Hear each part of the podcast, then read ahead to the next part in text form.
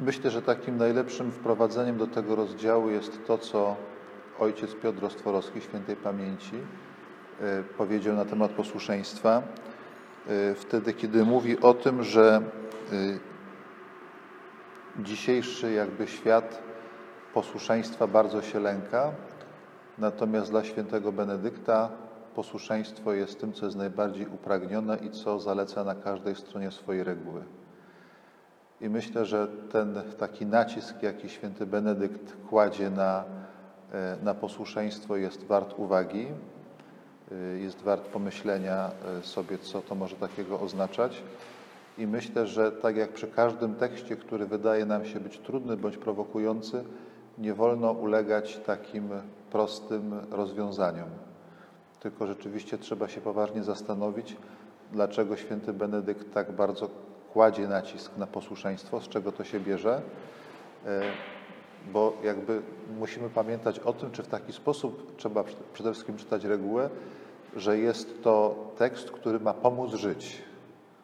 Nie? To nie jest jakby kolejny kamień, który sobie wkładamy do torby, żeby nam było jeszcze gorzej, tylko reguła została po to wymyślona, żeby, żeby się łatwiej żyło, nie? Bardziej, ba, bardziej w pełni. Więc jeżeli dla świętego Benedykta to posłuszeństwo jest takie istotne, to to nie jest ono istotne dlatego, bo chce, żebyśmy jeszcze bardziej cierpieli albo żeby nam było jeszcze gorzej w życiu, tylko to jest taka, tylko to jest takie narzędzie, które on nam daje, żeby to życie było bardziej na Bożą chwałę, bardziej ludzkie przede wszystkim, prawda? Żeby było bardziej piękne.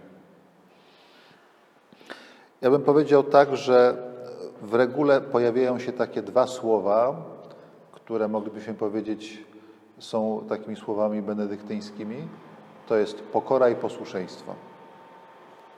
Jakby obydwa słowa, które w dzisiejszym y, y, słowniku są trochę problematyczne y, i jakoś człowiek się z nimi zmaga przez całe życie, ale to są takie dwa podstawowe pojęcia, które się w regule pojawiają, takie, no powiedziałbym, taka para drzwi, przez którą do reguły się wchodzi. Jeśli jeszcze nie czytaliście tej książeczki, która ukazała się w naszej serii z tradycji mniejszej, to Wam polecam książkę francuskiego trapisty, już nieżyjącego, ojca André Lufa, pod takim właśnie tytułem Pokora i posłuszeństwo. E, ja tę książkę przeczytałem po raz pierwszy, jak byłem jeszcze na studiach tutaj w klasztorze, e, jakieś no prawie 20 lat temu. E, to jest książeczka, która ma 70 stron i to jest tekst, do którego nieustannie powracam. I jakoś w kontekście mojego życia odczytuję go na coraz innych poziomach, w coraz innych płaszczyznach, ale to jest tekst, który mnie nieustannie inspiruje i pokazuje mi, że rzeczywiście w życiu kwestia pokory i kwestia posłuszeństwa są sprawami fundamentalnymi. Kiedy będziecie medytować nad tym rozdziałem, nad, tym, nad tą cnotą posłuszeństwa, to zachęcam Was do tego, żebyście sobie przeczytali, przemyśleli po kilka razy dwa fundamentalne rozdziały na temat tej cnoty. To jest rozdział piąty, właśnie o posłuszeństwie i rozdział 71 o tym, że bracia mają być posłuszni sobie nawzajem. Nie?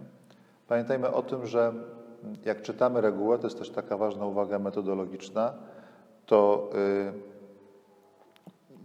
y, jakby nie można traktować reguły jak takiego akwarium, w którym pływają kolorowe rybki i ja sobie tak, ta mi się podoba, ta mi się podoba, ta mi się podoba, to sobie powyławiam i będę te rybki oglądał, nie? Tylko jakby mądrość reguły polega na tym, że patrzę na całe akwarium. Nie? Patrzę i na, i na ten piasek, który jest na dole, i na te drzewka, które tam są zasadzone, i na ryby takie, i na ryby owakie, i zamek tam jest, prawda, i kamień, więc jakby całość jest ważna. Więc yy, dlatego jakby odczytując to właściwie, żeby zrozumieć, czym jest posłuszeństwo, przede wszystkim musimy czytać regułę w całości yy, i zwłaszcza te dwa rozdziały czytać właśnie jako pewnego rodzaju jedną całość, jako taką pewną spójną całość. Więc na samym początku zadajmy sobie pytanie, dlaczego posłuszeństwo jest tak istotne, zanim jeszcze w ogóle zadamy pytanie, czym ono jest. W jaki sposób święty Benedykt to posłuszeństwo widzi. E, I dla świętego Benedykta jest jedna e, podstawowa zasada, jedna taka ważna rzecz, e, Mianowicie posłuszeństwo jest dlatego tak ważne i tak istotne, ponieważ to była cecha, cnota, która wyróżniała w czasie ziemskiego życia Jezusa Chrystusa. Czyli kiedy święty Benedykt namawia swoich uczniów, swoje uczennice do tego, żeby byli posłuszni w tym życiu, za chwilę będziemy zastanawiać się, co to znaczy, to jest jakby to podstawowe motywacja, nie? bo Jezus Chrystus był posłuszny. A my jako chrześcijanie na mocy samego Chrztu Świętego jesteśmy wezwani do tego, żebyśmy Pana Jezusa w życiu naśladowali. Więc skoro On był posłuszny, to my też mamy być posłuszni. I można powiedzieć dalej, że im człowiek jest bardziej posłuszny, tym bardziej upadabnia się do Jezusa Chrystusa. Zresztą, jak czytamy na przykład świętego Pawła, y, teraz wyszedł niedawno mm, w naszym wydawnictwie też komentarz ojca Piotra Rostworowskiego do listu do Efezjan. Y, I tam właśnie ojciec Piotr mówi o tym chrześcijańskim powołaniu. Właśnie mówi o tym, że chrześcijan jest powołany, żeby coraz bardziej stawać się jedno z Panem Jezusem, zarówno w życiu, jak i w śmierci, jak i w zmartwychwstaniu, żeby cokolwiek się działo, nie nas od Niego nie oddzielało. Może dzisiaj powiedzielibyśmy tak intuicyjnie, że tym, co nas do Pana Jezusa upadabnia, to jest bardziej miłość, miłosierdzie, przebaczenie i tak dalej, a dla świętego Benedykta tą cnotą, taką Jezusową par excellence jest właśnie posłuszeństwo. Myślę, że takim dobrym ćwiczeniem też w tym zgłębieniu posłuszeństwa, w związku z tym, do czego Was też zachęcam, jest, jeśli robicie sobie lekcję Divina i czytacie czy Ewangelię, czy Nowy Testament, e, warto śledzić i tropić te fragmenty, które mówią o posłuszeństwie Pana Jezusowym. Nie? Żeby zobaczyć, w jaki sposób On je praktykował, żeby też było to inspiracją dla nas. Nie? Więc jakby reguła jakby w jednym ręku i Nowy Testament opisujący posłuszeństwo Jezusa w drugim ręku. Nie? To są takie dwa podstawowe nasze narzędzia żebyśmy mogli zrozumieć tę, tę tajemnicę. Więc to jakby jest tak, taka uwaga wstępna, taka, taka fundamentalna, że posłuszeństwo właśnie dlatego tak jest ważne i, i, i chrześcijanin powinien dążyć do niego przez cały czas. To jest po pierwsze. Po drugie, posłuszeństw jest wiele rodzajów. I o tym nam mówi reguła, jak sięgniemy sobie do piątego rozdziału, to y, święty Benedykt podaje różnego rodzaju motywacje, dlaczego ludzie są, dlaczego mnich jest posłuszny. W wierszu trzecim. Czy to ze względu na świętą służbę, jaką ślubowali, czy to z lęku przed piekłem, czy to dla chwały życia wiecznego. Czyli jakby mamy trzy motywacje, które są podane. Nie? Ze względu na ślubowanie, ze strachu, że jeżeli nie będzie się posłusznym, to pójdzie się do piekła, czy ze względu na to, że przez posłuszeństwo człowiek idzie do nieba. Więc widzimy, że te motywacje mogą być mniej lub bardziej szlachetne, mniej lub bardziej dojrzałe. E, oczywiście, żeby byśmy chcieli mieć posłuszeństwo z tej motywacji najwyższej, ale od czegoś trzeba zacząć. od czegoś trzeba zacząć.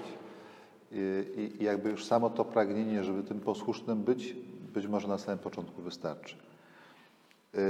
W wierszu dziesiątym e, reguły święty Benedykt mówi o tym, mm, jak gdyby o tej takiej motywacji najwyższej posłuszeństwa.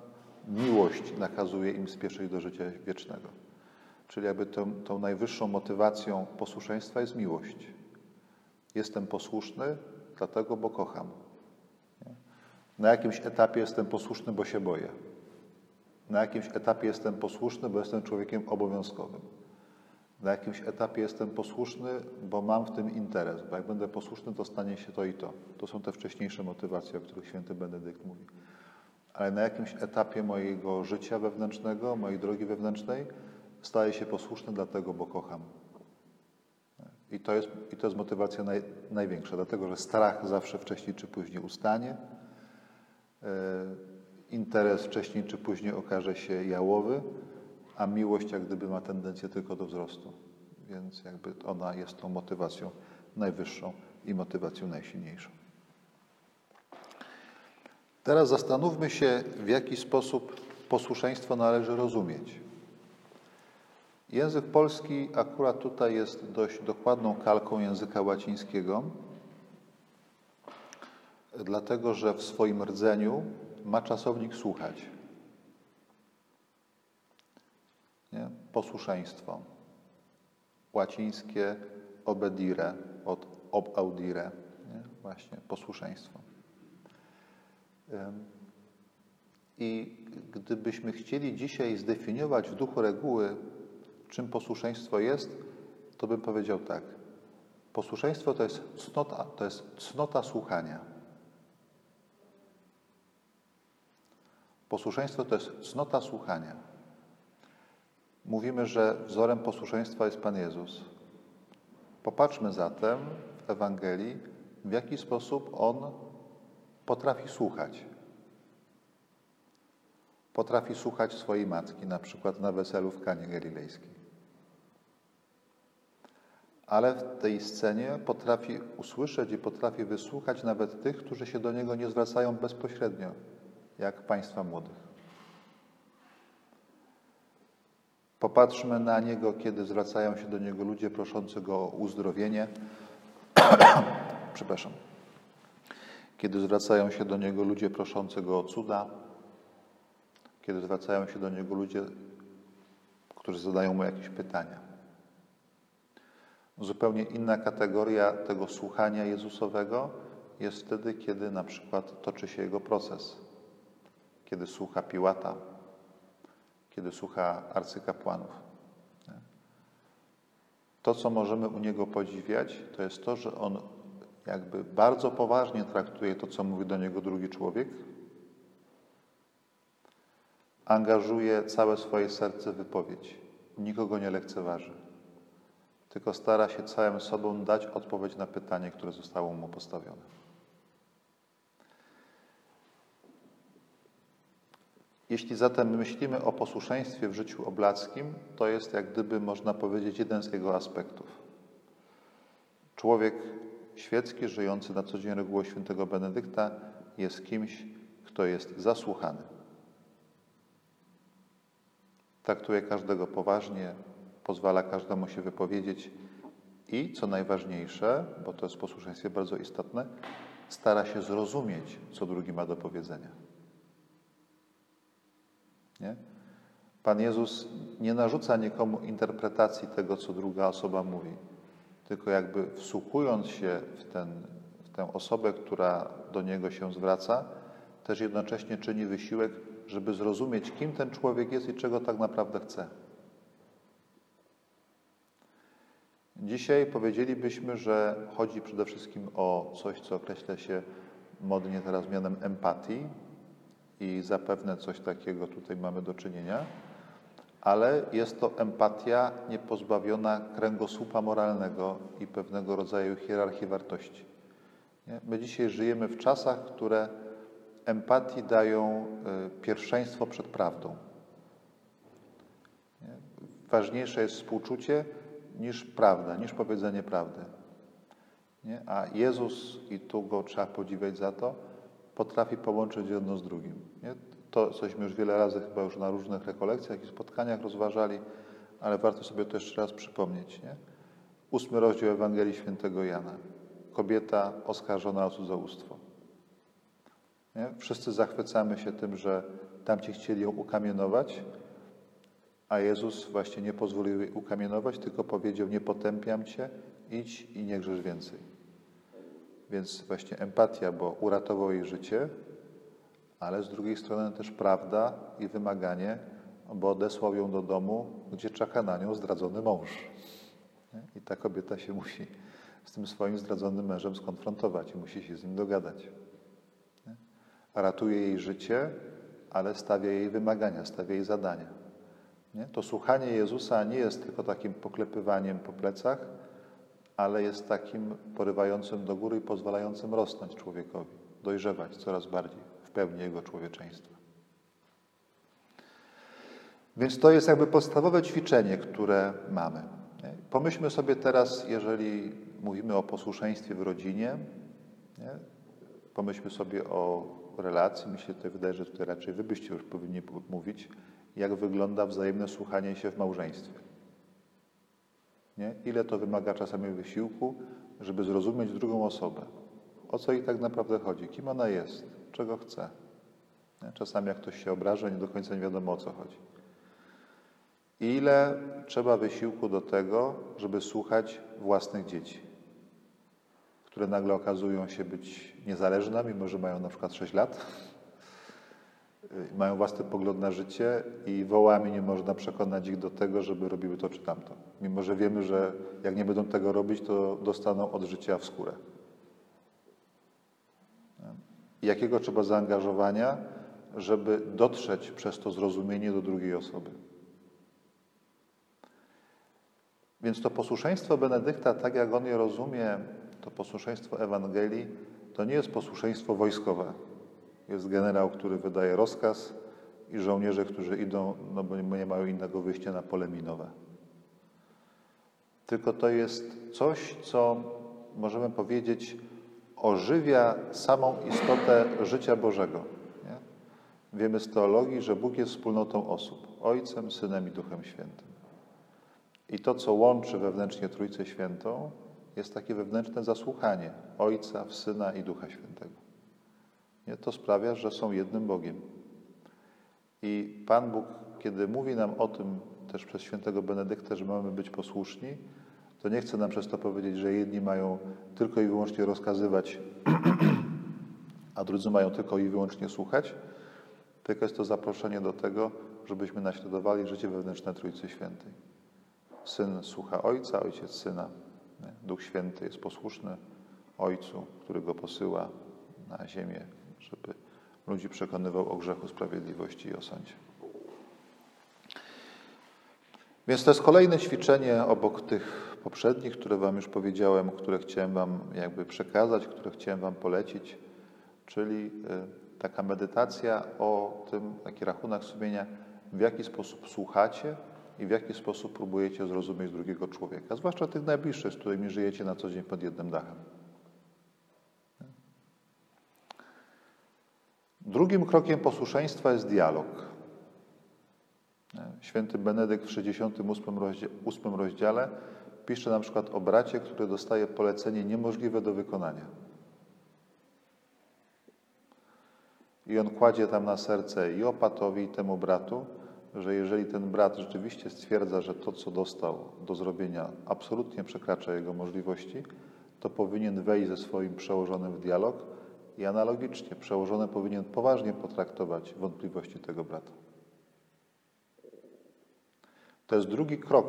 Jeżeli jestem, stoję wobec człowieka, który wiem, że jest posłuszny, czyli stara się mnie zrozumieć, stara się usłyszeć to, co mówię, to zupełnie inaczej taki dialog się będzie toczył.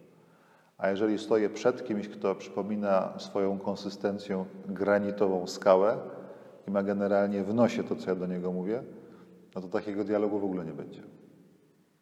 Nie? Jeśli nie ma tej empatii z drugiej strony. Może nas postawać lęk, że tego typu postawa no właśnie będzie naszą słabością, którą ludzie będą mogli wykorzystywać. I w jakimś sensie jest to prawda. Ale zwracam Waszą uwagę na to, że Benedykt kładzie nacisk, że w klasztorze wszyscy mają być posłuszni. Czyli to nie jest tak, że jeden jest posłuszny, a drugi, a drugi będzie to wykorzystywał i będzie z, z tamtego, nie wiem, zrobił sobie swojego sługę, bo ten jest takie takie ciepłe ciele, co każde, każdą pierś będzie ssało, nie? tylko jakby jedna i druga osoba ma wykazywać się takimi cechami. I wówczas nie będzie wykorzystywania człowieka, ale będzie dialog, który będzie twórczy. I dlatego jest takie zaproszenie do tego, żeby posłuszeństwo ślubować, prawda? E, z tego to wynika, e, ale też, żeby w tym posłuszeństwie postępować. I tutaj dopiero na tym trzecim etapie mamy ten moment, kiedy możemy wydawać polecenia. Dopiero kiedy się usłyszymy, dopiero, dopiero wtedy, kiedy będziemy w stanie ze sobą rozmawiać i wspólnie oceniać rzeczywistość, dopiero wówczas rodzi się moment, kiedy możemy wydawać polecenia. Nie wcześniej. Nie? Bo jeżeli jest wcześniej, no to wtedy jesteśmy w systemie więziennym albo w systemie wojskowym. Ale on, pomimo pozornych podobieństw z klasztorem i z duchowością benedyktyńską, niewiele ma wspólnego. Jeżeli stoję wobec osoby, która widzę, że czuje się za mnie odpowiedzialna, stara się mnie zrozumieć, e, dąży do tego, żeby było dobro, to wówczas wsłucham się uważnie w to, co ona mówi i rzeczywiście będę wykonywał polecenia tej osoby, która taką decyzję podejmuje. Ale żeby dojść do takiego momentu właśnie wydawania poleceń i słuchania ich, to jest bardzo, bardzo, bardzo długa droga. No. Wymagająca zaangażowania i z jednej, i z drugiej strony.